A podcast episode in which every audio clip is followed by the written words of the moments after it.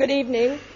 Welcome to the Human Rights Day lecture hosted by LSE's Center for the Study of Human Rights and featuring Ken Roth, the Executive Director of Human Rights Watch. The lecture is an annual event at LSE, and this year it marks the 59th anniversary of the adoption of the Universal Declaration of Human Rights by the UN General Assembly. I have just two brief pieces of information by way of introducing tonight's lecture. The first is about me. All appearance and accent to the contrary, I sadly am not Conor Gearty. My name is Dorothy Thomas, and I am a visiting fellow at the Center for the Study of Human Rights, which Conor Gearty so ably directs. In fact, he so ably directs it that he managed to place himself in a comfortable chair in the audience and land me as chair up here without my ever fully re- realizing it until I found myself actually doing it. Any of you familiar with the center, with its academic programs and its public events, knows that Conor inspires and expects forthright and friendly engagement about key topics in human rights, an approach which I trust you will help me to emulate. The second is about tonight's distinguished speaker. When I started the Women's Rights Division at Human Rights Watch in 1990, Ken Roth was the organization's deputy director. He had previously served as a federal prosecutor for the U.S. Attorney's Office in the Southern District of New York and for the Iran Contra investigation in Washington. In 1993, Ken became Human Rights Watch's executive director. In the 14 years since, he has transformed it from a relative, relatively loose, if allied, collection of regional and thematic programs based in the United States into a unified and highly disciplined global organization with offices in many countries, including this one. Under his leadership, Human Rights Watch has come to be widely acknowledged, as has Ken himself, for a dedication to even handedness and accuracy, a highly strategic sensibility, and an unshakable commitment to human rights. Ken will speak with us tonight about the state of human rights in the post 9 11 and 7 7 political and legal environment, about key challenges faced by human rights NGOs in the world today, and about the health of the human rights idea going forward. His 40 minute lecture will be followed by equal time question, for questions from all of you. I ask only two things of the audience. The first is that you join us for a reception after the event. The second is that you bear in mind that tonight's speaker used to be my boss. as much as I cherish my decade long tenure at Human Rights Watch, I doubt there are many greater pleasures in life than the prospect of one's former employer being questioned by an audience as informed and concerned about the state of human rights as is the one which typically attends the center's events. I encourage you to rise to your usual standard of interrogatory excellence. And I do so in the full knowledge gleaned over what is now a 17 year long acquaintance that it is just such a free and impassioned engagement with human rights that tonight's speaker relishes, and that he has done everything in his power to protect. Please join me in giving a warm welcome to the Center for the Study of Human Rights 2007 Human Rights Day speaker, Kenneth Roth.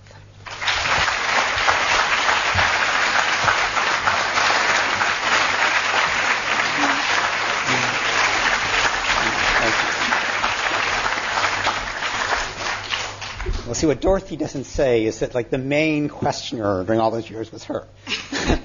And you know, I, I remember many debates in my office with Dorothy saying, "Well, can't we say this or can't we take this approach?" And and um, you know, I, I certainly my my my approach to women's rights, but also my approach to a lot else, is a product of, of those um, quite regular debates, which I which I miss. You know, I, I think I'm going to just get in the same city again at some point. Amen to that. Yes. Um, but I also um, wanted to just say just how nice it is to be here. Um, I, I, want to thank Conor in particular because they're, you know, I think the, the human rights movement often, um, you know, it may seem embattled because we face so many enemies out there. And there's a tendency, I think, to sort of, you know, drop the gangplank and, and, and to sort of have this bunker mentality that we can't really question first principles because there's so many dictators out there that want to get us, you know. And, and Conor has really, I think, adopted the role of the insider critic, you know, the friendly critic, the person who, who does address the fundamental questions that we need to address in order to, to really maximize our strengths. So, Conor, I want to thank you for that, and, and I want to thank the, the, um, the Center for having me here, and, and particularly to Mark, um, th- this occasion. Um, I was asked, as, as, Dorothy mentioned, to talk about the, the challenges facing the human rights movement going forward. And um, I, I welcome that because in, in, many ways I think the challenges are, are quite fundamental. The, and, and to, let me explain that because first, you know, what is the human rights movement? And, and I, am going to define it a little bit narrowly here for these purposes because, you know, clearly there are many, many people out there, many organizations that speak in the name of human rights. Um, you know, some people are litigators, some people are, are just political activists that invoke the human rights rhetoric. Um, I'm going to talk about um, a, a, fairly narrow subset of that universe, and that is um, international human rights organizations like Amnesty or, or Human Rights Watch that are um, engaged in, in a certain methodology. And, and here, maybe it makes most sense to define this in distinction to um, what probably most people outside of this room, when they say, you know, I'm going to protect my rights, they think about going to court. You know, they think about hiring a lawyer and suing the bastards. And, um, and, and, you know, you all are fortunate to be living in a country where usually, you know, you have a chance at least of the courts deciding your way. And there's, you know, there's a, a reasonable forum for that to happen. You know, similarly, the United States, similarly, a lot, a lot of Western democracies. The, the human rights movement as has come to be sort of acquainted or attached to, to Amnesty or Human Rights Watch basically works in countries where that kind of litigation isn't possible because the courts have been shut down, or the courts have been compromised, or the courts have been intimidated. And, and you know, if you think about it, it doesn't take a whole lot to make the courts effectively unavailable for human rights purposes because you know you, you, you, shoot a few judges or you pay off a few people, and you know very quickly. And it's not like judges are the bravest people in the world. They will, um, you know, they they they start going with the government. And so, you know, a lot of the places where we work are countries where um, the court is not effectively an option. Now, I don't want to suggest by that that we ignore the Western democracies, because the other thing that we've learned, and I'll get to this a little bit later, is that the, um, you know, even in well-established democracies, the courts tend to abdicate their responsibilities in certain areas. And so, you know, in the United States, for example, you know, e- even before 9/11, the courts basically stopped dealing with prison conditions.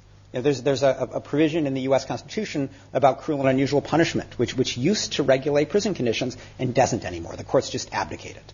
Um, or there are areas, say, you know, um, the, the, rights of immigrants. Um, but immigrants are so unpopular that the courts tend to not, you know, provide a lot of redress there either. So there, there are areas, even in well-established democracies, where this, this narrower type of human rights movement is needed. But I think the way to understand the human rights movement that I'm going to talk about tonight is as an alternative to litigation.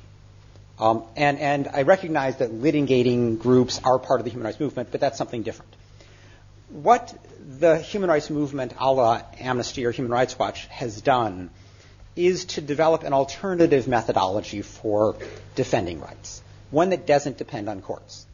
And if you think about it, um, it's not judges that ratify treaties to uphold rights. It's governments. You know, and governments, last time I checked, have not only you know judges but also an executive and a legislative branch.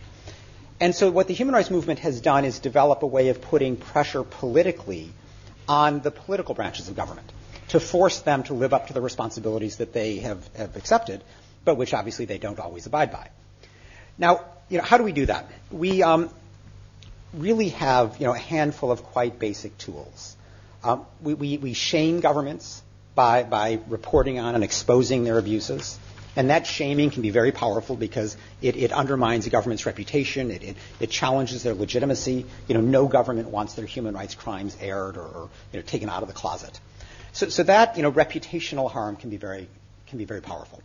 Um, second, we work um, in the capitals of influential governments to get them to use their clout on behalf of the human rights movement against the target government. And, and, there we basically look at the target government and say, well, you know, what does this dictator want? You know, he wants his next um, aid package. You know, we'll target that. He wants his next arms sale. We'll, we'll, go after that. You know, he wants to have his summit with with um, with, with, the British Prime Minister. We'll, we'll, we'll try to you know restrict that until the dictator changes whatever the conduct is that we're trying to address. And so that kind of you know, advocacy with influential governments or institutions like the UN or the World Bank um, is, is a second way that, that we get things done. And then a third way, which really focuses on, on the worst case scenarios, situations of genocide, war crimes, crimes against humanity. There, um, we really have to play hardball, to use an American metaphor. And we um, will try to get people prosecuted before one of the international tribunals, or we will try to send in peacekeepers, or in worst case scenarios, we may even try to invade, you know, a so-called humanitarian intervention. So um, those, you know, require, you know, obviously different kinds of institutions to get things done. But, but those, in essence, are the non-litigation tools of the human rights movement. And when you, um, when you start talking about, you know, what are the challenges going forward, I think it's useful to think in terms of those tools because each of those tools presupposes certain conditions which may or may not be there. And, and when I think about the threats to the movement, the challenges that we have to overcome, I actually look at the w- times in which those preconditions for these techniques to work are not there. And so what I'd like to do in, in, my talk today is to outline what I see as some of the threats to these preconditions for our methodological tools to be effective. And that's what I see as the, the challenges going forward. Um, let me, you know, to make this more concrete, let me talk about shaming. Now, you know, shaming at a certain level seems, you know, simple, right? I mean, you know, you, you, you expose something that, that somebody's embarrassed about and, and they're ashamed. It's not that simple, though, because um, shame requires the exposure in front of an audience that disapproves of the conduct. If I say, you know, dictator so and so did X, and everybody starts applauding, you know, no shame. right? And so one of the challenges we face is there's certain kinds of governmental practices that we would like to treat as human rights abuses. We would like to shame governments about. But the risk is that the public is, is increasingly applauding. It's not viewing this in a disapproving fashion. And, and what I have in mind are, are two types of, of, challenges here. One is um, the um, a series of security related issues, which come up principally in situations of war or in situations of, of terrorism. And the second is um, what you might call um, problems of culture or religion. And, and, let me address each of those in turn.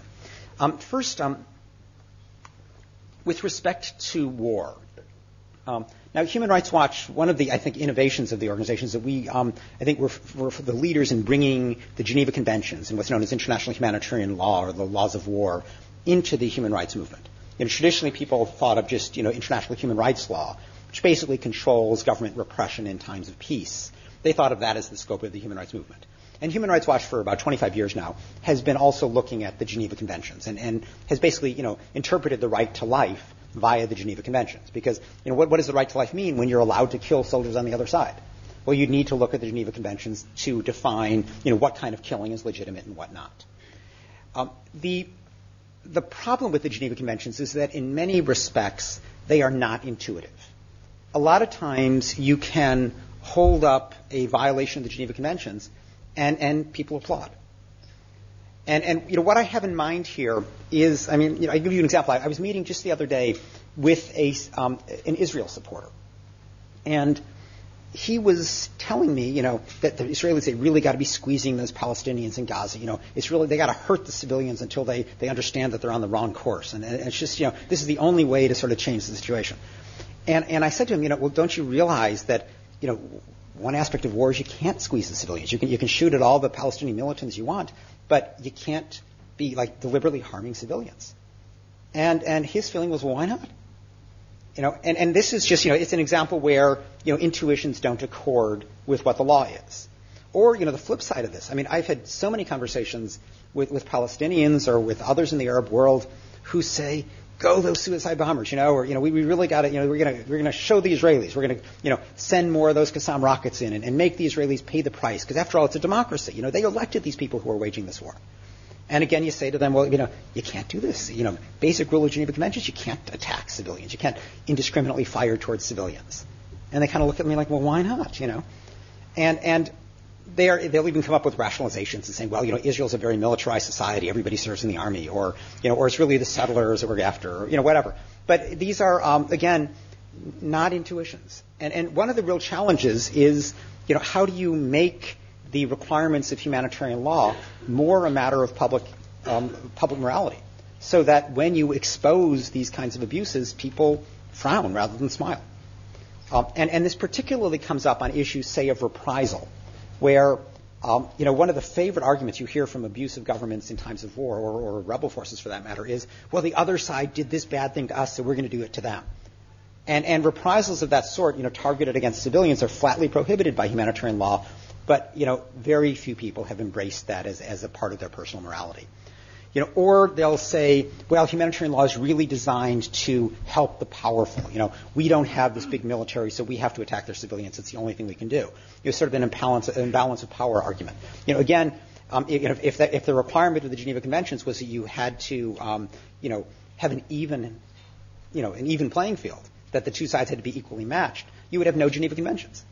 Um, and so, you know, there, there, are a series of things like that that that one of the real challenges we face is how do you get people to internalize this? And, and, Human Rights Watch has been devoting a lot of attention to this. I mean, in part it's through just our day-to-day work because when we issue reports, say on Israeli bombing in southern Lebanon, and, and describe in detail why what happened was a violation, why it amounted to indiscriminate warfare, um, you know, just the process of doing that is an educational process. But we also have had to reach out to some non-traditional allies, you could say. I mean, often our best allies are JAGs, you know, the military lawyers who are versed in this stuff, who totally get it, um, and, and who are great spokespeople on these kind of things. And we try to, you know, get them to speak out on these things. We've, we've started a, um, with respect to sort of attacks on civilians, we've started a, what we call a civilians initiative, where we've been meeting with civil society groups throughout the Middle East, trying to get them to recognize what these principles are and to begin to speak out about them. Um, and not necessarily starting with Israel, but getting, you know, getting civil society leaders or religious leaders in the Middle East to denounce attacks on civilians. And actually, what's happened in Iraq has made that easier because suddenly, you know, the victims of, of, of suicide bombing are not just Israelis, but they're, they're you know, Iraqi Muslims. Um, but you know, there is a lot of educational work that needs to be done here. So that, you know, that is one of the real challenges we face just in the area of warfare. Now, it is that much more difficult when the war is the so-called war on terrorism. Because here, um, you know, people's intuitions um, just go out the window in human rights terms. And, and, you know, because people are scared, they're worried that, you know, they could be the next victim, they, there's this real tendency to ask governments to just protect us. And, and if that requires, you know, breaking a few heads, you know, so, so be it. And so, you know, people who are, are you know, well versed in human rights law, who have kind of all the right instincts normally, those instincts begin to crumble when there is a serious security threat that is closer to home. And, and we have, um, you know, we, we found this um, really, you know, I suppose in the way we've, when we've started doing advocacy on counterterrorism issues. You know, so for example, if we, you know, talk about waterboarding, and, and I found that when I go into a, a government's government official's office and, and talk about, you know, this kind of technique is a violation of, of human rights or it's a, a violation of humanitarian law, they kind of look at me with this blank stare and say, well, yes, but we're protecting, you know, Americans, we're protecting the British people or what have you. And, and there's, a, um, there's an odd irrelevance to the mere citation of international law. Um, it doesn't convince anybody at this stage. And what I've found we have had to do is to make much more pragmatic arguments, time and time again, um, and, and really argue consequentialism. Say that you know it's not only that this is wrong or illegal, but this is counterproductive. This practice, and and that has required um, you know building up a, a, whole different kind of expertise. Um, so, for example, the there is a paradigm that has informed the Bush administration's counterterrorism practice, which is that the most important thing in fighting terrorism happens in the interrogation room. Um, and that is really the premise to almost everything that follows. You know, why do they have CIA secret detention facilities? Because the law, they believe falsely, is, is more um, you know is more permissive if, if they held people overseas. You know, why do they have the military commissions to try people? Well, to admit evidence from torture because they, you know, otherwise wouldn't be able to convict these people. You know, why do they have Guantanamo? Well, it's, you know, to, because sometimes even with the military commissions, they can't convict them after they've tortured them, so they got to have some place to warehouse them. I mean, everything sort of flows from that initial decision that the key thing is what happens in the interrogation room. And we've had to sort of become experts on what does it take to crack a secretive criminal conspiracy.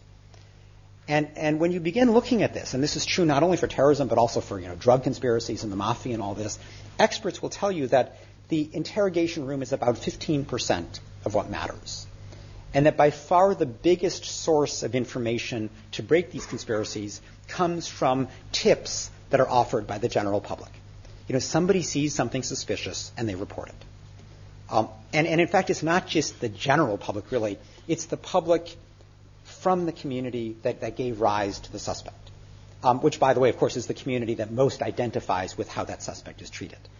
And basically, every time you start squeezing the suspect using torture or, or you know, somewhat lesser equivalents, um, you are turning off people in that community. You are making it less likely that they are going to want to be part of a dirty war, and therefore less likely that they are going to offer assistance, that they're going to um, you know, provide information to the police that they might see that, that would otherwise have been useful.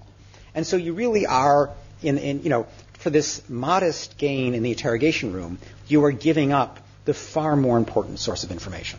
Um, you also, of course, are providing a boon to the terrorist recruiters. I mean, if you look at you know terrorist um, websites, you know they, they they love to talk about Guantanamo or Abu Ghraib or these things. You know, this is how they get people. And so there is, you know, uh, once you start explaining this and say, well, you know, the real picture here is not just, you know, what last drop of information can you squeeze from this suspect, but rather, you know, are you stopping more terrorists than you're, you're creating? Um, it changes the conversation. It makes these sort of hearts and minds issues more important, and, and it makes it possible for us to, um, to really transform the conversation. But that um, is, you know, very different from just citing a violation. Um, and it requires a lot of educational work. Um, first, ourselves to kind of know what we're talking about, but second, with the public, because a lot of these, um, you know, the way one can effectively combat a terrorist conspiracy is not intuitive, because most people think the tougher the better. And, and, and it's hard to get past that. So again, in order to generate public morality that, that does, um, does frown on these practices, that doesn't applaud, there is a huge amount of educational work that needs to be done.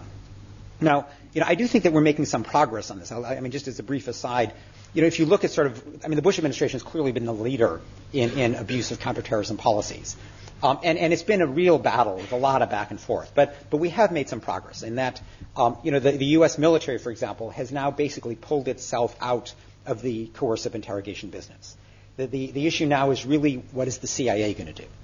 And even the CIA today agrees that it can't torture and it can't use cruel and human degrading treatment the issue is all one of definition. You know, they've decided to define these terms as a, a shock the conscience test, and um, which is a subjective test in their view. And if you're doing something as important as fighting terrorism, very little shocks the conscience. You know, so, so I mean that's the problem that we're dealing with there. Um, but we, it still is, you know, it's a much smaller body that's doing this now rather than the entire U.S. military. Um, we have basically closed the CIA secret detention facilities.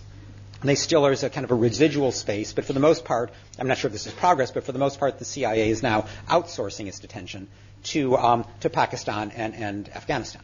And that, of course, is a lot of what this Pakistani coup, the Musharraf coup, was about. It was about um, preserving the ability of the ISI, the Pakistani intelligence agency, to be detaining in terror, um, in, in terrorist suspects um, without you know, interference by the court or, or lawyers.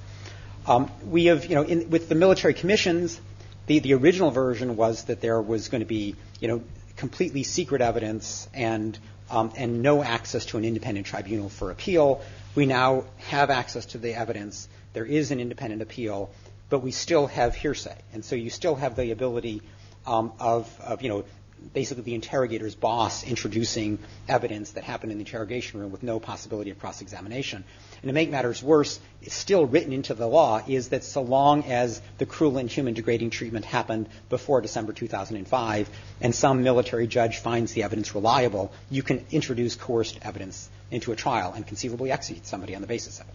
So there's, you know, still obviously a ways to go there. Um, the U.S. Supreme Court just today was hearing the habeas appeal, but I think that that's kind of going in the right direction. But probably the biggest challenge we face is Guantanamo. And there, you know, ironically, the biggest fear is that they're going to close Guantanamo, but still insist on holding people without trial and ask for a preventive detention statute. And I realize, you know, here in, in Britain, when today is the day that the um, the numbers just increased, um, you know, not quite doubled, but almost. Um, you know, the, U.S. has avoided legalizing preventive detention by using various surrogates. It's used Guantanamo. It's used the concept of enemy combatant. It's used immigration detention. It's used material witness statutes. Um, but you know, they've so far have not asked for a formal preventive detention law. And one of the things we fear is that the cost of closing Guantanamo will be that request. So we still have a ways to go, and we need to, in a sense, you know, work on the public um, instincts so that there is disapproval as these kinds of proposals come forward, as these kinds of debates proceed, so that we can embarrass the government as we expose and, and, and focus on these kinds of abuses. Now, this is, um, you know, so far I've really been talking in the, the kind of the war terrorism realm. But I mentioned that the other area where it is sometimes difficult to shame is in the realm of culture and religion. And, and here, um, you can imagine how the conversation goes. You know, we cite the Universal Declaration of Human Rights, and they cite God. You know, guess who wins? you know, so um, and that is a real problem around a series of issues that mostly have to do with um, with gender, with sex, and with religion. Um, gender, a whole range of gender equality issues, um, sex, particularly um, issues of, of, you know sexual freedom, adultery, you know, um, obviously sexual orientation, and, um, and religion, the right to um, proselytize, the right to convert. Um, these are all um, deeply contested, with people citing their religious or their cultural tradition to say that you know you may expose a practice, but they say yes, that's what we want. You know, this is what our culture demands. This is what our religion demands. And so that has been a real challenge, particularly for you know a group that is we may be an international organization, but nobody's going to claim that we are you know based in the developing world, that we you know, share the culture or share the religion that is giving rise to, to these practices. And so one of the real challenges there is, you know, how do you use shame? And, and we've had to really modify our methodology considerably, doing much more work, first of all, through local voices rather than our own, um, but also really highlighting situations in which the, um, the plight of the victim is most sympathetic because the aim is to transform the conversation from you know Western imposed international standards to you know indigenous cultural or religious standards, and rather to transform this into you know one group of people in this country wanting to do a certain thing, and the government preventing them, and turning it really into a matter of personal freedom within that society, which can only be done by speaking as much as possible through the voice of the victims or their their immediate surrogates. And this is something that we've actually had quite a bit of success doing. I mean, even I, um, I remember, you know, sort of going into Egypt on a, on a gay and lesbian rights issue. And the first time we tried this using traditional techniques, even our allies in Egypt, like local human rights groups, were looking at us and saying, why are you touching this? You know, this is not a human rights violation. This is immoral conduct. And, and it took us, you know, kind of changing our methodology and, and first of all highlighting, in this case, gays who were being tortured and linking torture of gays to torture of Islamists and torture of secular oppositionists, and, and putting it really in, um, in, in, this, in a context in which people were most able to identify with the plight of the victims, for suddenly Egyptian groups to be willing to come forward and sit with us at the press conference and talk about this as a human rights violation. Um, and very effectively, because on the day, you know, that, that day was the end of this particular practice that we had documented in the report. It just stopped. And so, you know, even on something as sensitive as, as gay rights, um, it is possible to make progress in a very conservative society um, if you sort of have the right methodology. But it is a matter of, of in a sense, finding a way to describe issues that, um, that are most likely to generate shame rather than to generate applause.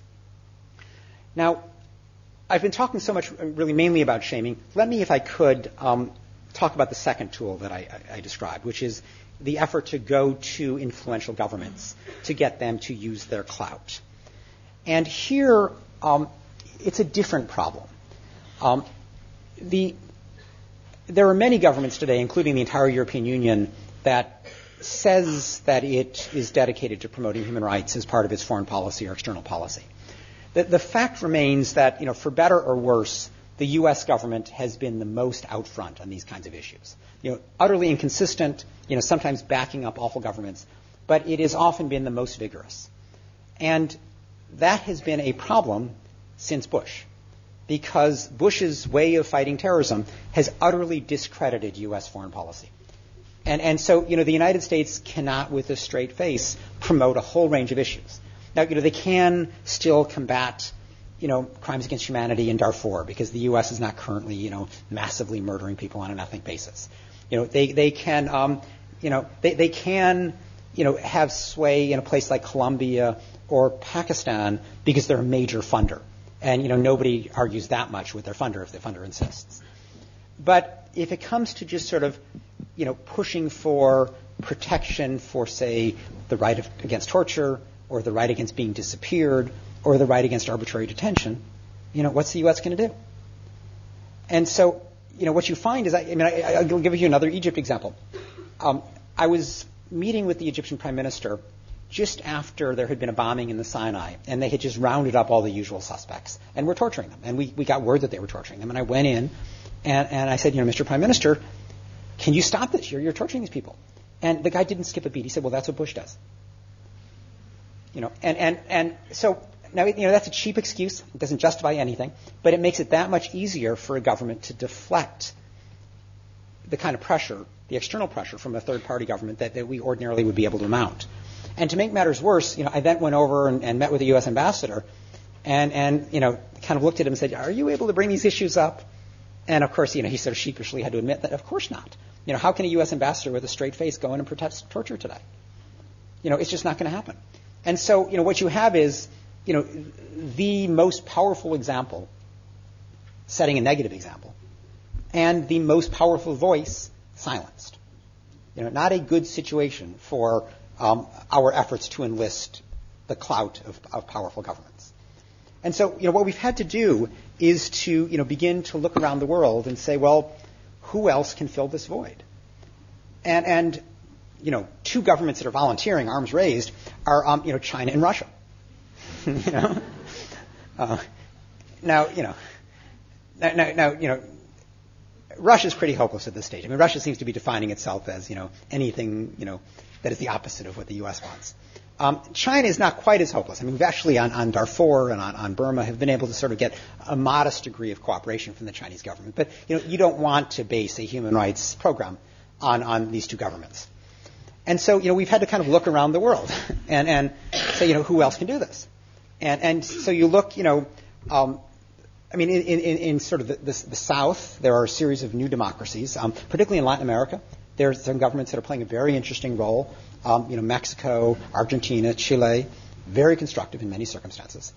Um, but you know, for every one of those you can cite, you find a you know an India or a South Africa that is still extremely reluctant to promote human rights in their international relations. And and so you know, th- this, this kind of new segment of, of developing world democracies is really not one that, again, we can yet reliably look to. And, you know, there, there are miscellaneous others. There's, you know, Canada, Australia, New Zealand. Um, but, you know, very quickly you get to the EU. And, and the EU is really the obvious alternative voice, which should have huge clout. I mean, much bigger than the United States, dedicated by law and policy to promoting human rights, long tradition domestically of respect for human rights, and it is punching way below its weight. Because, I could go on for a long time here, but because, in brief, two things I'll highlight. Um, one, it decides everything by consensus, which means the lowest common denominator.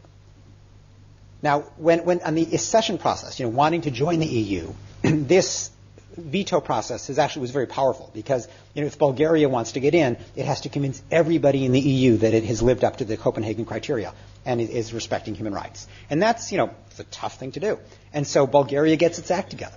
you know, you've seen the effect of this in Turkey, where at least while accession looked like it was a possibility, Turkey was radically transforming. It was all very positive. But when it comes to the EU projecting its influence outside of its immediate accession sphere, the veto works in the opposite direction. Because it means that if anybody has a reason not to push hard on human rights, the EU as a whole doesn't push hard. And this can be, you know, I mean, it can be anything. It can be, you know, the French trying to get a, um, you know, a contract for the nuclear reactors. It can be Germany trying to not upset the Russians too much on, on, on access to gas. I mean, but whatever the parochial interest is, um, that becomes the EU policy. So it, you know, it's being led by the most reluctant member, which, needless to say, is not a great way to run a business. Um, then, to make matters worse, the um, EU has this lovely tradition of rotating presidents that you all know about.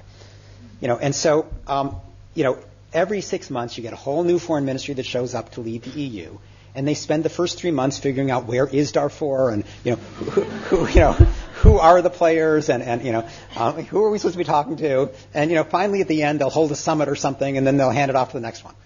You know, and we see this right now. You know, Portugal, who is you know, their big claim to fame was to have this EU African summit and they were so intent on having the summit that you know they invited everybody. You know, they you know rather than get into a whole thing about having Robert Mugabe come to this thing, they just you know fine bring him because we want our summit because this is our big prestige item. You know, and it's it, again you get no continuity, you get no expertise, and and these you know, I mean these sound kind of bureaucratic, but these are huge issues in terms of effectiveness. And so um, you know we have a challenge now in terms of replacing the United States. It may not be a permanent challenge because, you know, a new administration will be there in, in a year.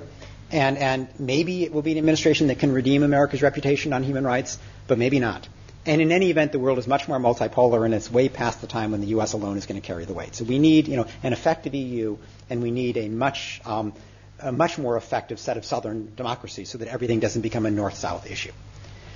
Now, the, the one other issue that I wanted to mention with respect to enlisting um, influential governments has to do with the question of, of economic growth.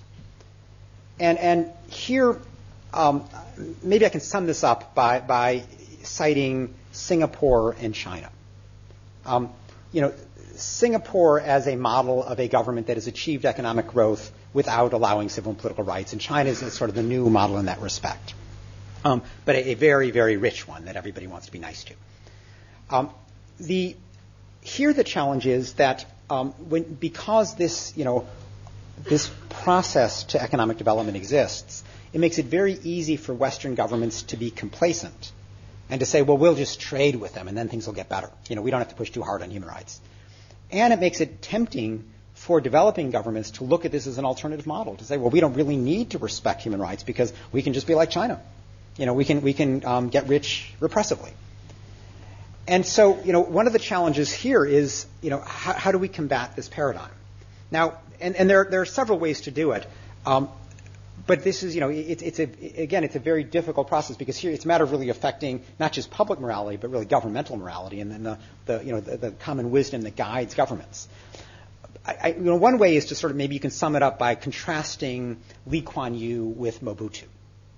You know, in other words, for every wise, thoughtful, you know, enlightened leader like Lee Kuan Yew, you know, bastard as he is, there is, um, you know, there is a Mobutu who is, you know, a you know, kleptomaniac who, who, you know, stashed away his country's riches in Geneva's bank accounts and, and, and utterly destroyed this huge nation.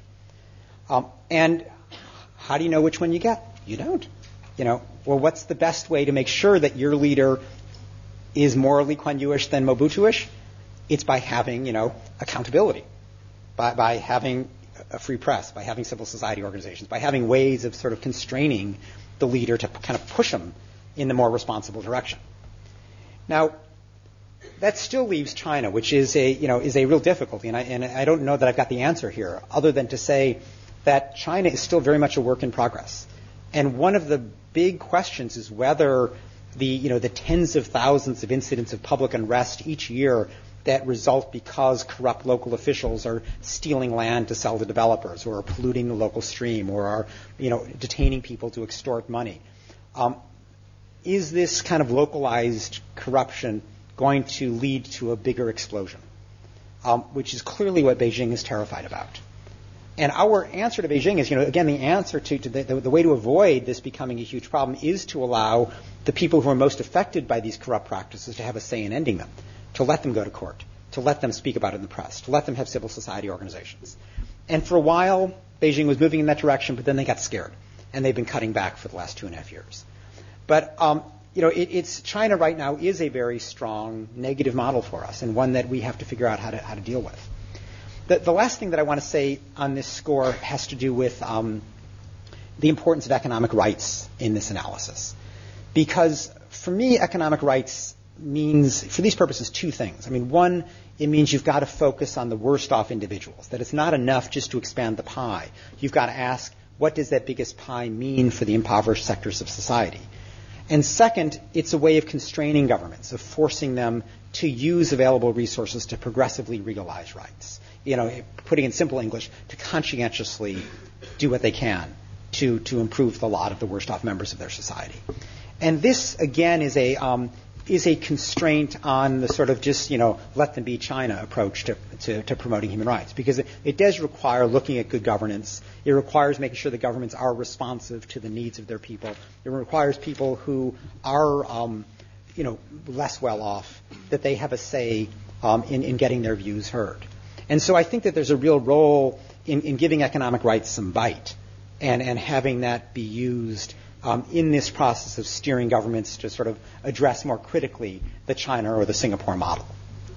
Now, finally, let me um, address kind of the what we do in the worst case scenarios of, of you know crimes against humanity, war crimes, and the like. And, and here, as I mentioned, you know the two principal tools are, are either prosecution or the deployment of forces in, in some form. Um, the you know the prospect of prosecution is obviously very powerful because you know shaming hurts the government's reputation.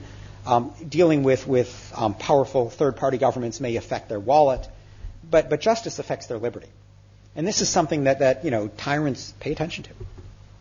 We are at an interesting moment in that um, you know suddenly international justice is becoming a little bit more normal.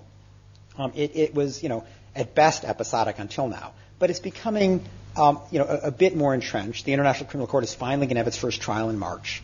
Um, the other ad hoc tribunals have kind of moved through and, and, and to a large degree have, have succeeded in dealing with the, the genocidaire in Rwanda and, and, and, and Bosnia. But we are, we're in, as a result of this, as a result of justice being much more of a threat, we are beginning to encounter a backlash. And this backlash comes in the form of people saying, this quest for justice is getting in the way of what's really important. You know, what's really important is getting that dictator to leave. And if he's worried about being prosecuted, he's not going to leave. Or what's really important is getting this war to end. And if the warring factions think they're going to be prosecuted, they're going to just keep fighting. And, and this is, you know, a, it's, it's an important argument because you know, obviously our goal is to save lives. And, and if people say, well, you know, sorry that people died yesterday, but, you know, we want to save lives tomorrow, and so let's not do anything to jeopardize this peace process or jeopardize this transition away from a dictatorship. And that is a, a challenge that, you know, has been a perennial challenge, but is one that has become much more acute recently. I think because justice is becoming a more real threat. You know, we're seeing this today in northern Uganda with the Lord's Resistance Army. Um, we're seeing it in, in Darfur um, as an excuse not to let in the peacekeepers because the ICC is there. And um, you know, I think there's a lot of work to be done in order to convince governments and the public of the importance of justice. Um, the importance of justice not just as doing the right thing for the victims, but the importance of justice in much more pragmatic, deterrent-oriented terms. And, and here, I mean, there, there are kind of a, you know, a number of ways of going about this, but um, you know, one is to stress that this argument is really about war, in my view, not so much about dictatorships. Because if you think about dictatorships, I've never found a dictator who gives up power prematurely. You know, dictatorship almost by their nature cling to power until the last possible second, at which point they have no real power to insist on an amnesty. And so this whole, you know, amnesty versus perpetuating the dictatorship is a false argument, I view, with respect to dictatorships. Where it has more truth, though, is in the area of war. Because people don't just fight to the death. They fight to sort of exhaustion and at some point they're willing to stop. Um, and so if, you know, if in fact the threat of justice perpetuates the war, you know, that, that's something to be worried about. Um, but I think that we need to, um, to sort of f- look at this a little bit more carefully because our, our experience has been that justice and peace really are not necessarily incompatible if the justice is done smartly. I mean, first of all, you know, there have been cases in which um, people have been indicted and nonetheless have, have signed peace agreements, or they've at least been under investigation by an international tribunal and still have gone forward with a peace agreement. I mean, I think about you know Milosevic in Dayton, who um, signed the Dayton Accord and you know was prosecuted a short time later. You know, he knew he was subject to prosecution, never insisted on an amnesty. Or, or Charles Taylor, who was actually indicted by the Special Court for Sierra Leone, but nonetheless agreed to the peace plan in, in Liberia. So, you know, there, there are precedents there which show that there's not this necessary incompatibility. And at the same time, there are positive examples where justice actually contributed to marginalizing the people that you want to, you know, stop the fighting. So, you know, the, the fact that the International Criminal Tribunal for the former Yugoslavia existed meant that the, um, the, the sort of the, the extremists in Bosnia suddenly had to hide. You know, they were all worried about, you know, if their, their profile was too high, that they would, you know, get on the radar screen of, of the prosecutor in The Hague and might get indicted.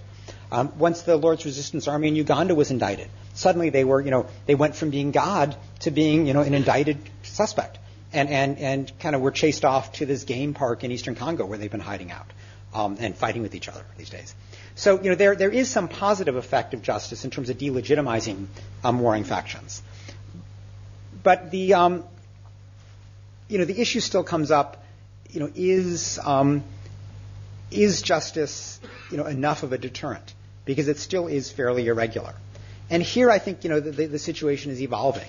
You know, you, you, you can cite examples where people, you know, even though they were facing the prospect of indictment, would um, would continue to commit atrocities. And then you can cite other examples like Eastern Congo today, where we hear back from the warlords that they're terrified that they're going to be the next Lubanga sitting in the Hague. Um, so I think we're moving in the direction that at least some deterrence is possible. And and frankly, you know, even if you kind of deter an occasional genocide, that's still pretty good. You know, so I mean, I think you know we're moving in the right direction here, but this is far from an area where there is really considered judgment. You know, where there, where where the, the pursuit of justice is, is secure. Um, we're even further from that with respect to the prospect of humanitarian intervention. And here, you know, this is perhaps the biggest casualty of Iraq. I mean, awful as Iraq is, um, I think one way to understand Darfur is as one of the casualties of the Iraq invasion. Because, you know, not only did the British and the Americans have no troops left after Iraq and at least Afghanistan, but you know, Dar- Khartoum was able to portray the prospect of any kind of non-consensual intervention as, as you know, more of this war on, on, on Islam. And it was a, um, you know, we have really, um, we have, I think, lost for a period of time the ability to credibly threaten humanitarian intervention. Um, the whole concept of, you know, responsibility to protect, which is, um, you know, was just endorsed two years ago, and which means a lot of things, but at least means being able to go in and stop the genocide, is very much in jeopardy in reality right now because you know nobody's willing to do what Bush just did. And a lot of this is, you know, it's, it's, it's Bush's fault not only for invading Iraq, but for also after the fact trying to justify this as a humanitarian intervention, when in fact it was nothing of the sort. But that said, you know, he did that, and we're, we're sort of stuck with that with that mischaracterization. So um, you know, Human Rights Watch is maybe unusual among human rights groups in that we are not a pacifist organization. We are willing to, to press for military intervention in cases of genocide or comparable atrocities. But this is a tool that it is much more difficult to do because of, of you know, what, what Bush has done to this concept over the last few years. And so the, the um, ability to redeem humanitarian intervention is at least a last ditch opportunity in the case of, of ongoing or imminent mass slaughter is something that is a real challenge before us looking forward. So anyway, I, have I've reached my time, as Dorothy's stirring over there suggests. Um, so let me just um, just say that you know I think that the, the, human rights movement has made huge strides in its relatively short existence. today, human rights are um, a key way in which governments legitimize themselves. It's a key way in which political movements around the world articulate their, their aims. Um, it is you know, reflected in a, a broad, diverse, vigorous movement in many, many countries but it is you know also a movement that is young and fragile and that is built on certain premises, certain conditions that are not necessarily the given reality. So you know, I, I, think the real challenges for us are not simply you know fighting the dictators and fighting the next rebel group or the next you know person responsible for atrocities, but it's also maintaining the conditions in which our methodology will be effective. So I thank you very much for you know forcing me to think through all this, and and um, and and I you know this is an area where we clearly need a lot of intellectual engagement, and I welcome your participation in it. So thank you.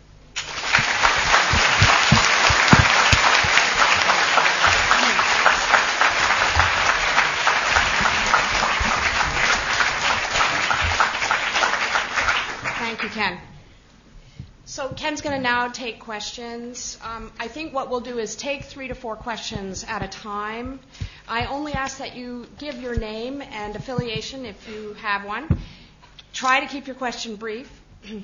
And, uh, and please wait for the roving microphone uh, before you start to speak. They're both upstairs and down here. Uh, so I hope that'll work as a process. And um, we'll leave Ken a little bit of time at the end for final remarks before before we close. So we're open for questions. Yes, this gentleman up here in the middle. Um, this gentleman back here at the very back, and uh, this gentleman here on the wall. On the wall. You confuse everything. Did I? This yes. gentleman here, yeah. Hi, I'm a postgraduate student at LSE, and my question is about Burma considering the economic blockade is not complete, should um, free trade with Burma or increased trade with Burma, similar to China, offer any sort of hope? Okay, uh, next here in the back. Uh, I'm a human rights student. Uh, my question is regarding the third met- methodology which the human rights organizations are using, that the legitimizing the humanitarian intervention, that means we are giving right to intervene to the powerful countries and even not criticizing those countries in the cases of the non-armed conflict like the missile attack in Yemen or the uh, trial of the Bosnians in American court. So in this evolving uh, methodology, when we are holding the governments and the international organizations accountable, do we have a mechanisms for human rights as organizations accountable to our constituents where Human Rights Watch have no any mechanism for accountability? Over here against the wall. And I think we'll take one more if, if uh, someone wants to raise their hand. So just go right there. Don't forget, I'm sorry, to uh, say your name and your affiliation, please. Uh, G. Leslie. Um, in what cases, well, can you quantify how uh, a lack of resources has have affected what you have been able to do? What areas of the world, what conflicts you would have brought up, uh, brought to the fore um, if you had had more more resources? Um, the other key criticisms that you heard, not not by, uh, not something I agree with. There's always constant um, criticism that Human Rights Watch is not impartial that it only chooses to highlight certain cases and take particular sides. For instance, you've heard it's always talked about with regard to, you know, the Israel situation as one example, but there are constant other ones. How do you uh, rebu- rebut these? And uh, linking with this earlier question, do you feel about China, and Burma, that the only real way of getting anywhere with the situation in Burma is to um, target China in such a way as perhaps to wreck the Olympics as a public spectacle by pressuring governments to say that they would ensure that um, closing, opening ceremonies, and all all manner of things would be done so as to humiliate China. Do you feel this is a an, eff- an effective way, perhaps? Okay, I'm going to change my thought about taking the fourth question. we'll give a chance to Ken to answer those three, and then we'll come right back to you. Just quick rephrase. Um, looking at Burma, should trade offer hope? Is targeting China an option? Question of risk of legitimizing humanitarian intervention, and also question about how the NGOs, like Human Rights Watch itself, deal with issues of their own accountability, and a question about how the lack of resources affects your work and how you deal with questions about Human Rights Watch's impartiality. All right. On um, on Burma, I mean, is increased trade the hope? Um, no, because the government controls such a large segment of the um, of the economy that matters. I mean, if you look at the sale of gas or the sale of gems, you know, two of the major export um, sources for Burma, uh, this is all government money. So I don't, you know, I think further trade in this case will actually entrench the Burmese military. Um, so no, I, I, think what they need is pressure, not more trade. Um, should the pressure come via China? Yes, China is a key part of this on the Olympics, I mean, we have deliberately not advocated boycotting the Olympics because I think that would just backfire. The Olympics are very popular in China. Um, and so, you know, ultimately you need a, a, tool that will work with the Chinese people.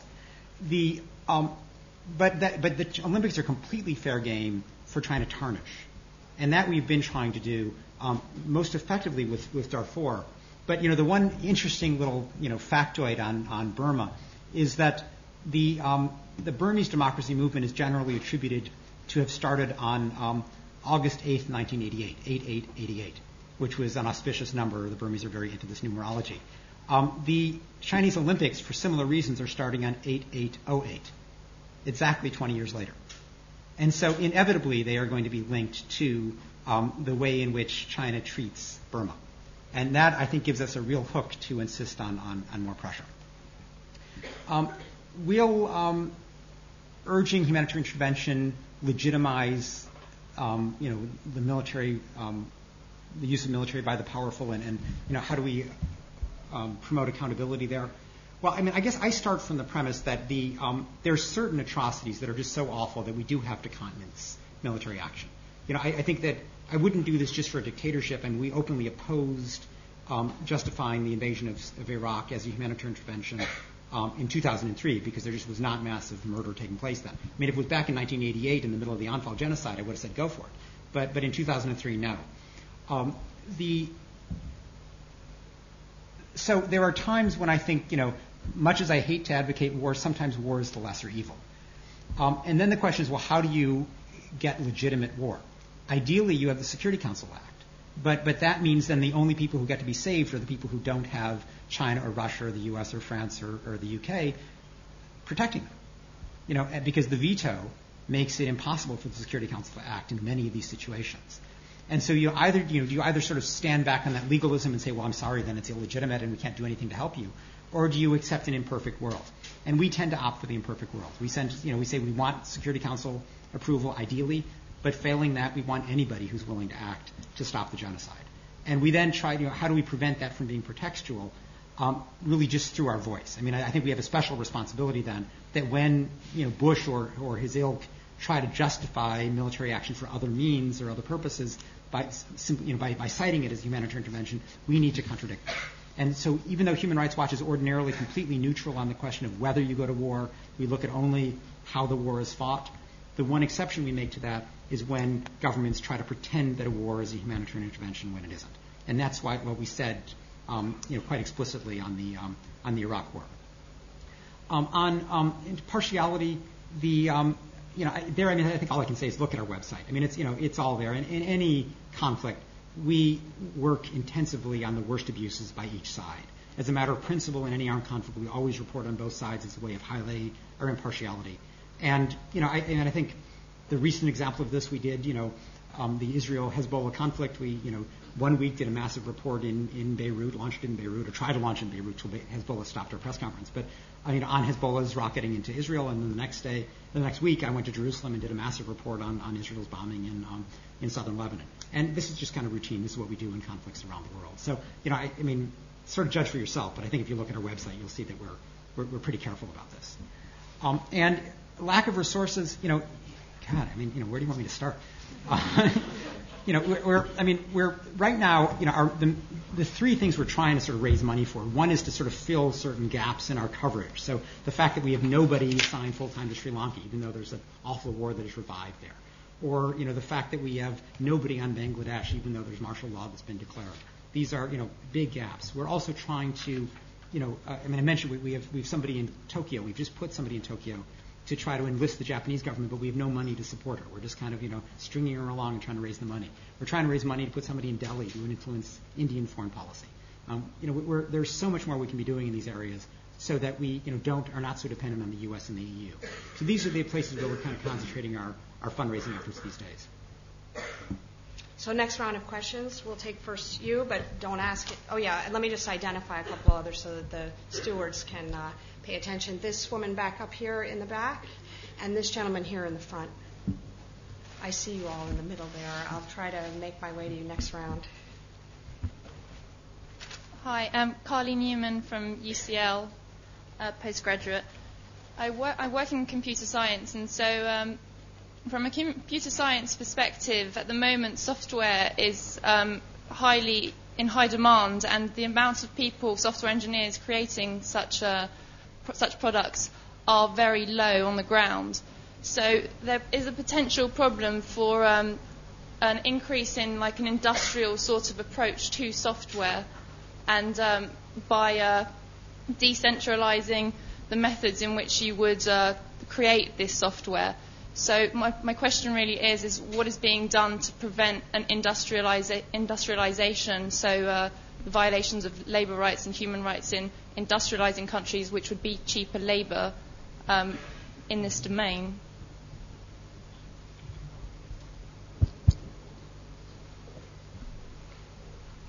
Did you want to ask your question up there? Okay. Yes.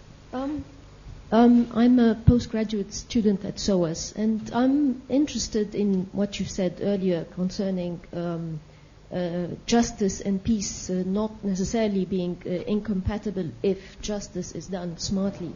If you can shed some light to how justice can be done smartly, particularly in Darfur, when um, uh, I think uh, uh, just a few days ago, Human Rights Watch issued a press release calling on the Security Council to uh, urge the Sudanese uh, government to cooperate in terms of the uh, arresting and surrendering to the ICC the two uh, suspects were named uh, in uh, committing war crimes tribunals. And as you know, as you, you mentioned, the, the, complex issues that the government is in serious negotiations over the hybrid force, the UN AU force, and they said that uh, if the ICC thing is on, this is out of the window, and also the, the political negotiations, which are not proceeding very well with the rebels, they kind of also are stalling because of this um, issue of the, uh, among other things, uh, the ICC. So my question is, at this stage, which is more important to the Darfurian uh, IDPs and refugees? Is it justice or peace? And how do you be smart about uh, having uh, justice? I think that, yes, you. Um, I'm Ben Grant from BPP College. Um, can we have any hope that the um, the U.S. administration that openly advocated uh, waterboarding and other other forms of cruel treatment, certainly in, in the last few years, can we have any hope that they may be prosecuted through the own, through, through the, the U.S. courts in, under U.S. law? Um, perhaps not now, but uh, perhaps under a future administration. I think we'll take one more question. Um, yes, just here in the front.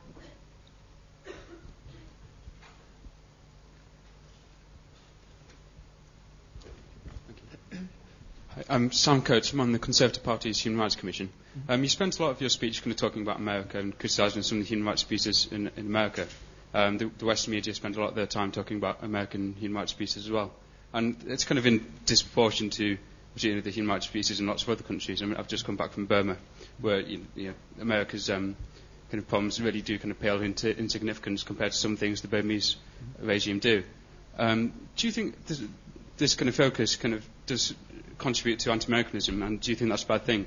Um, it does seem, I, I, agree that you have to hold America to a higher bar, and I think we, we worry that um, America needs the moral responsibility to, to do good in the world, but it does does seem to kind of go too far the other way and actually cause anti-Americanism.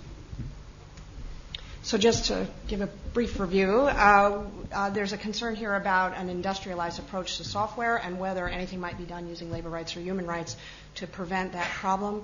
A question from upstairs about the exact balance between justice and peace in the current um, situation with respect to Darfur. Uh, any hope that the United States might be prosecuted for its conduct uh, and uh, the risk of disproportionate attention to America contributing to anti-Americanism in the world. All right. Well, on, on, um, on industrialization, which I mean, I, I, think your question is really about outsourcing. You know, in other words, is where where I mean, at least usually where this question comes up, it's not just that it's kind of a more of an industrialized process, but rather that you know there are Indian computer software developers, you know, in, in, in um, you know, wherever, as opposed to here or someplace else in the West. And um, our, you know, I don't think outsourcing in and of itself is a human rights abuse. You know, Human Rights Watch does not oppose the fact that jobs shift from one country to another. The issue is, you know, are the conditions in the country um, respectful of labor rights? And so, you know, I think, you know, if you have that level playing field, I mean, if you insist on the right to form a labor union, you know, the right not to have child labor, not to have forced labor, not to have discrimination, you know, not to have arbitrary violence in the workplace, I mean, the basic rights, um, if you have those, and nonetheless the job migrates someplace else, you know, say la vie. Um, but I think our job is to um, is to insist on those basic labor rights standards. And so, I mean, that's our approach to um, this kind of outsourcing, but not to oppose the outsourcing itself. Um, in terms of um, sequencing of justice, I mean, first let me just, you know, I think, you know, one example would be what happened with Charles Taylor, where he was indicted, um, but we didn't insist that he be arrested right away. You know, we were willing to say, okay, you know, get him out of Liberia first. And, and you know, Obasanjo took him into Nigeria. And no one objected. In fact, they applauded Obasanjo at that stage for kind of getting this tyrant out and letting the war wind down. Uh, then the question is, well, how long does he sit in Nigeria? You know, Obasanjo, who was not eager to establish a precedent of African leaders being prosecuted, um, was his vision was forever, and our vision was, you know, not very long, and we ended up compromising in two years. But that was a, you know, a sequencing issue, and and I think there there's no problem with sequencing. You know, nobody insists on on arrest and prosecution at a given moment, but the key is not to have formal amnesty you know, but to leave open that possibility of prosecution when political conditions permit. Um, you know, in the case of Darfur, I mean, I'm, not at all convinced that. I mean, first of all, you know, I know Khartoum sometimes talks about this being the issue with the hybrid force, but it actually isn't. I mean, at this point, the arguments are really about how non-African is the force going to be, um, where are the helicopters going to come from that the force needs. I mean, it's a, it's a different debate right now. Um, the I think Khartoum has gotten past the point where they feel that the members of the hybrid force are going to be kind of a roving arrest squad going after ICC suspects. The flip side of that is that because um, there's been no progress either, and I should say no progress until this week, because this week the Assembly of State Parties were meeting in New York, um, and they two interesting things happened there. I mean, one is that many governments, including African governments, started criticizing the lack of cooperation with the ICC not necessarily naming Sudan, like the Western countries named Sudan, the African countries didn't, but everybody knew that this was what it was about. And, and so you get this you know, sudden great increase in pressure on Sudan to cooperate. Um, and the other interesting thing is that Luis Moreno Ocampo, the, the chief prosecutor, announced that he is going to go after um, two open, he's going to open two investigations on attacks on peacekeepers and attacks on humanitarian workers obviously very conscious of the deterrent effect of an investigation to try to protect what is really the issue today. And the way he described it is, you know, stage one, massive displacement, that's pretty much over with. Stage two, um, attacks on the displaced people themselves in their camps. And he, you know, I think to his credit, is now pushing on this latter thing and trying to use justice as a protection tool. So that was, I thought, you know, a, a very good development and one that shows that that justice and immediate safety concerns can be you know, quite self-reinforcing. Um, do we want um, Rumsfeld and company prosecuted? Absolutely. Um, is it going to happen? You know, I, wouldn't hold your breath. I mean, I think that the, you know, I think that the most, the most that we can hope for initially would be serious hearings, you know, sort of a truth commission model. Um, I, think that if we push at the outset for prosecution, you know, even assuming it's a Democratic administration that comes in, they're not going to want to go here. This is going to be seen as, you know, vindictive and opening up difficult moments and all. And I mean, the, the Democratic Congress has been so cowardly even to address interrogation practices now when they could. You know, having hearings and the like, they just don't do. I, I, am not at all um, confident that they would be tougher. But I think what we can push for is hearings, full exposure, um, and and then let's see where it lies. That may change the political terms enough that, that we can begin to talk about prosecutions.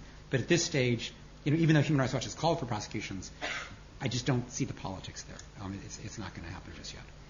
Um, and finally, is the um, you know is the focus on U.S. abuse disproportionate. I mean, I, I don't pretend that the U.S. is the worst human rights abuser in the world. I do think it's the most influential one. And, and I think that justifies the attention. So, you know, we're not doing this instead of Burma or instead of Darfur, we're doing both. But I think it's important that we focus on U.S. abuse of counterterrorism practices because it is such an important precedent setter. And, and, you know, I mean, as I described with the Egyptian example, governments are copying this left and right. And so if we don't deal with this, we are, you know, it's not like an ordinary government where they, they do something wrong and you can say that's a violation of human rights, but the, you know, the standards stay intact. When the U.S. does it, it degrades the standards. And so we need to address this in order to kind of redeem or rehabilitate these standards. Next round. Oh my gosh. You all were supposed to get in sooner, not like accumulate yourselves at the end. Um, we'll go with um, this woman in the back who's held up her hands, I think, several times. Uh, Leslie here. Uh, this gentleman on the end there. And that woman uh, right here in the front. I hope you guys can keep track of yourselves. I'm counting on the steward. Uh, and if you speak quickly and come to the point, we might be able to get a few more uh, folks in. So, um, with that. Um, I'm wondering, my name is Ghazal Vaghetti, and I'm a postgraduate student at SOAS. Um, what is Human Rights Watch's public advocacy strategy for shaming the U.S. government in the eyes of the U.S. public? For its abuses during the war on terror? And how effective has this strategy been?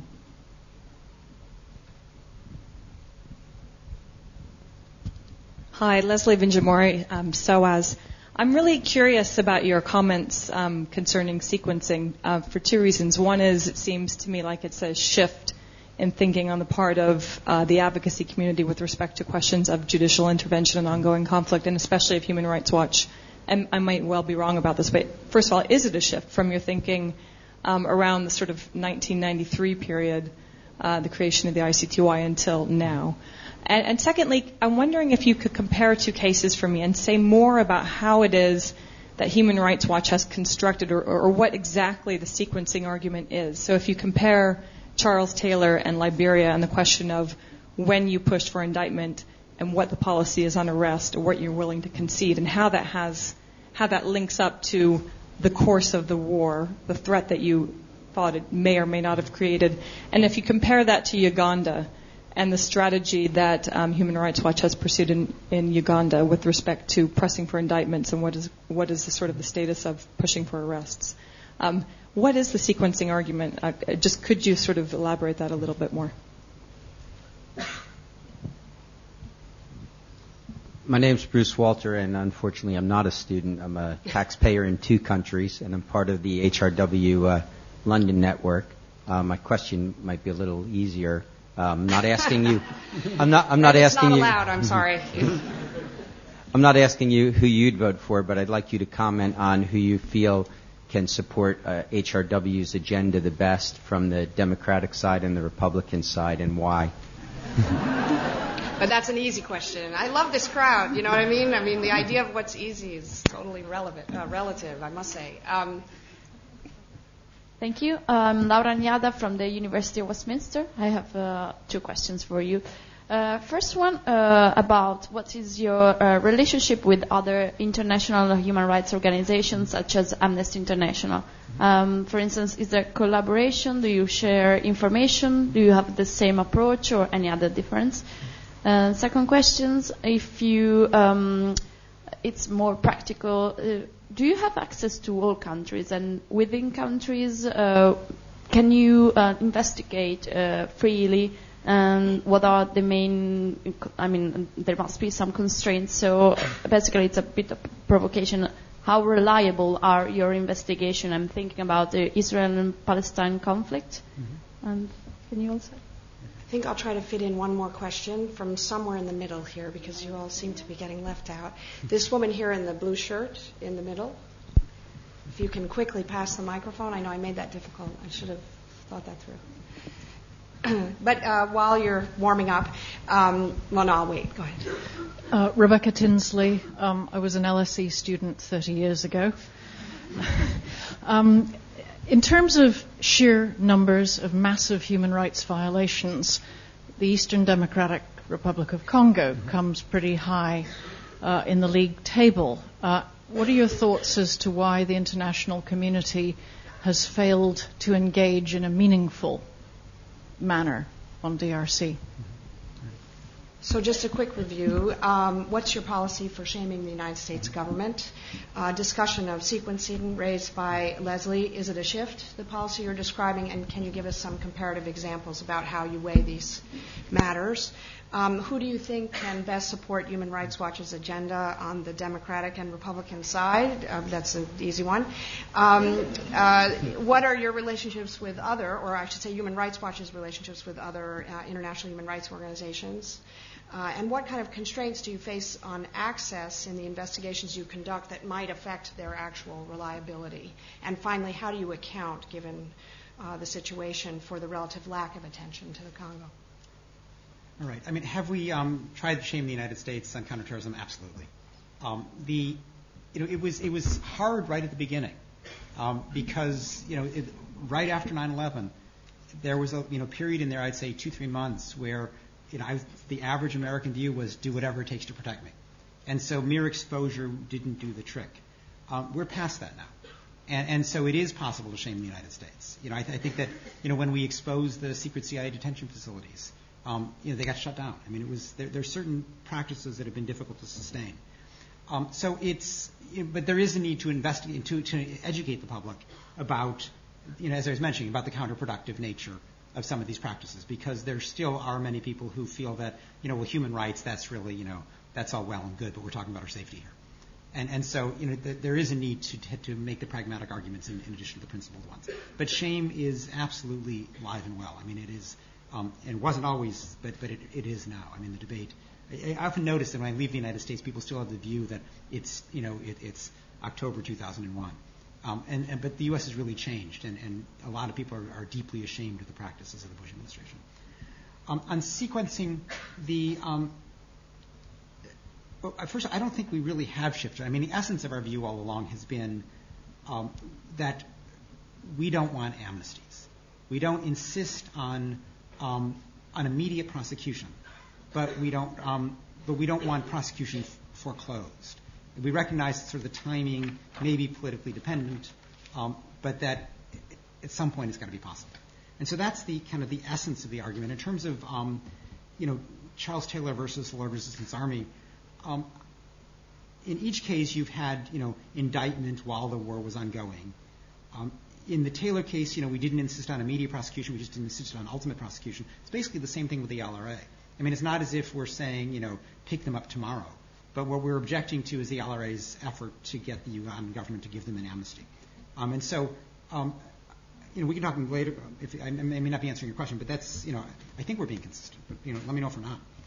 Um, in terms of um, the the candidates, you know, this is a little hard for me because we're actually, you know, a, a nonpartisan organization. We're not supposed to talk about these things publicly. Um, so this isn't public, other than the fact that it's taped and going to be on a podcast. Right. So,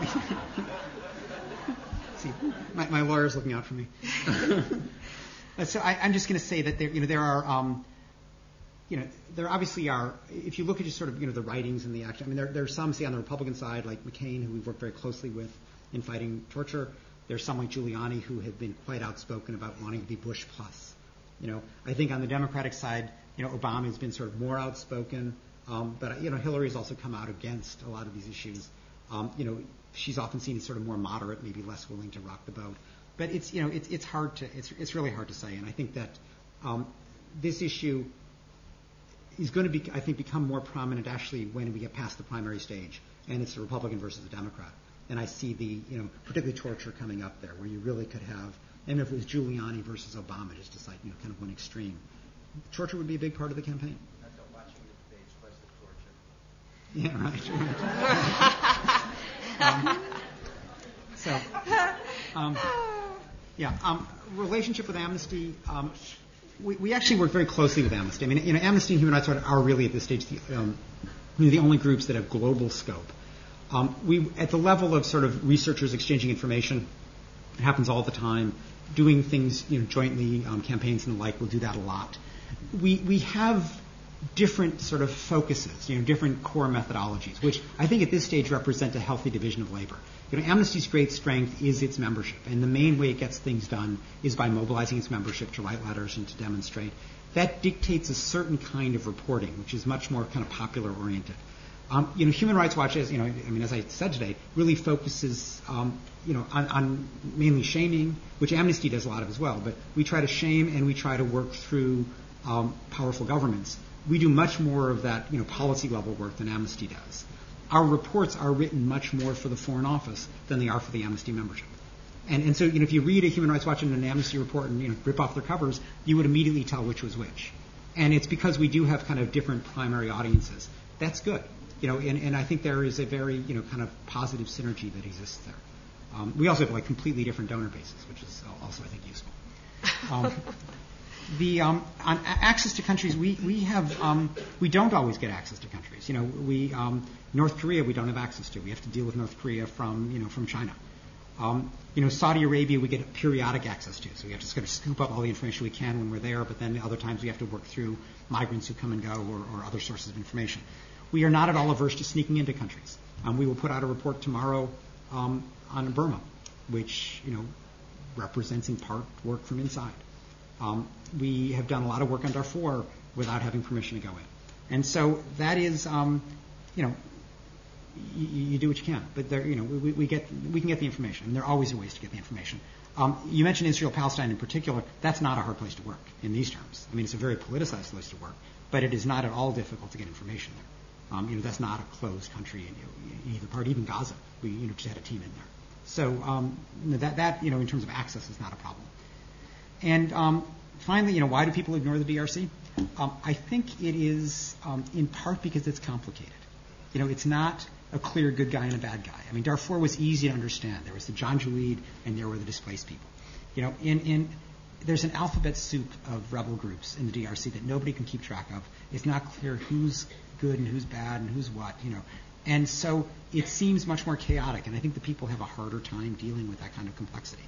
Um, and, and so as a result, there's sort of tendency to just throw up their hands and say, what's well, a mess, and I don't know what we can do about it. Um, and that's, you know, I think that's the analytic weakness of the world, but that's also, you know, reflects a certain reality. You need a, a compelling story to engage people.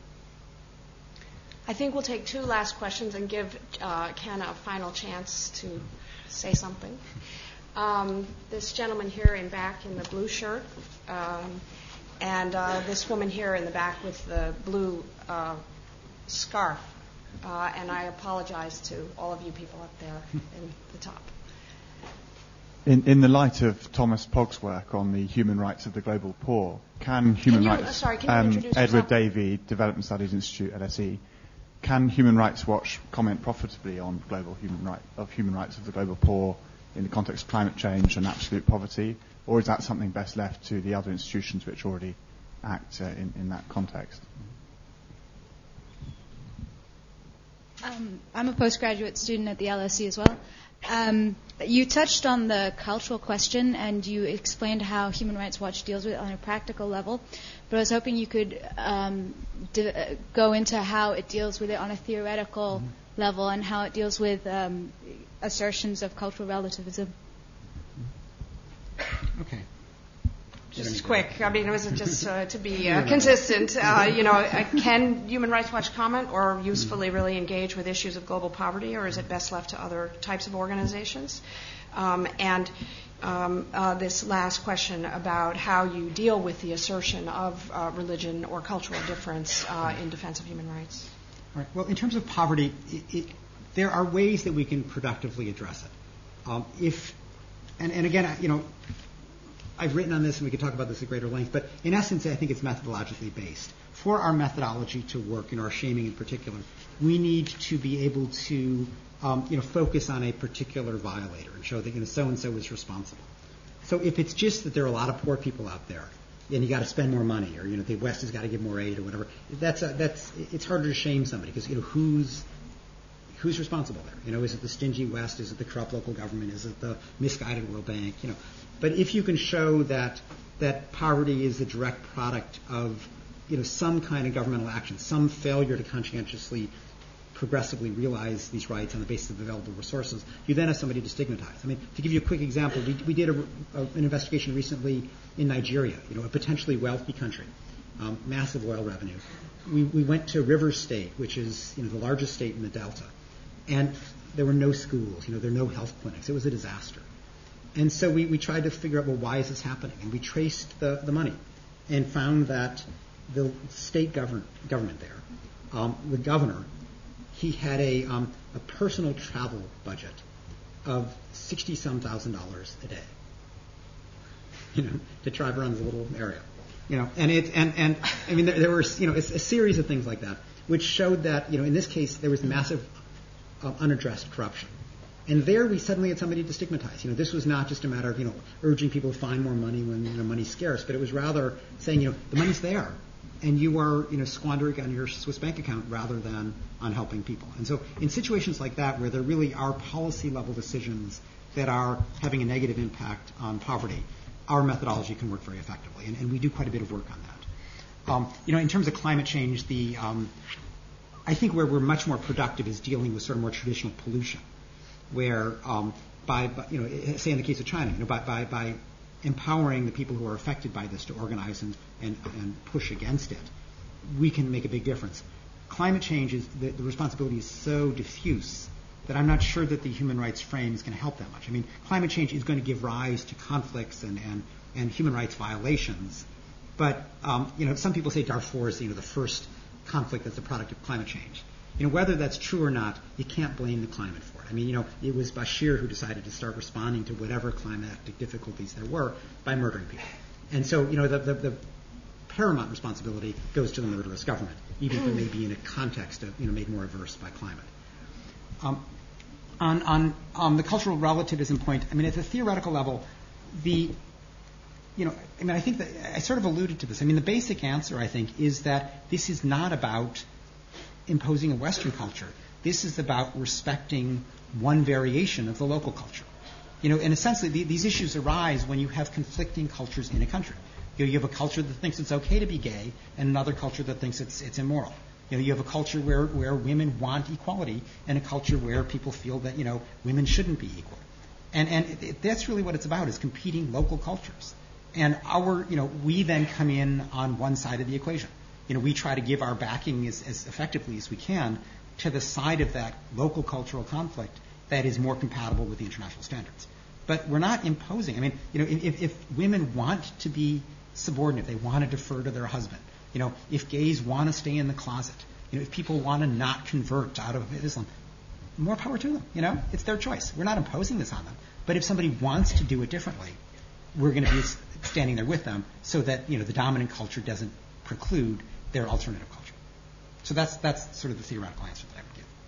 Um, let me just, I mean, you know, by way of conclusion, I mean, I, don't, I didn't prepare concluding remarks, but let me just say that you know, all of this is complicated stuff. And and the you know what's exciting about you know one of the things that's exciting about working in human rights is that it's all so new, and these issues are you know are ones that we don't just sort of speak about publicly, but we debate in house all the time. And so, you know, there's lots of room for you all to participate. And, and we welcome that kind of participation because, you know, I mean, I gave you one set of answers today, but they may be the wrong answers. And, and, and you know, we, we need debate on these issues because it is, you know, we've got tough challenges ahead of us. And we've got to, you know, make sure that we're most effective as possible. And so, you know, I, I think by showing up, you've shown your interest, and I want to encourage you to sort of stay involved in the debate because we need you.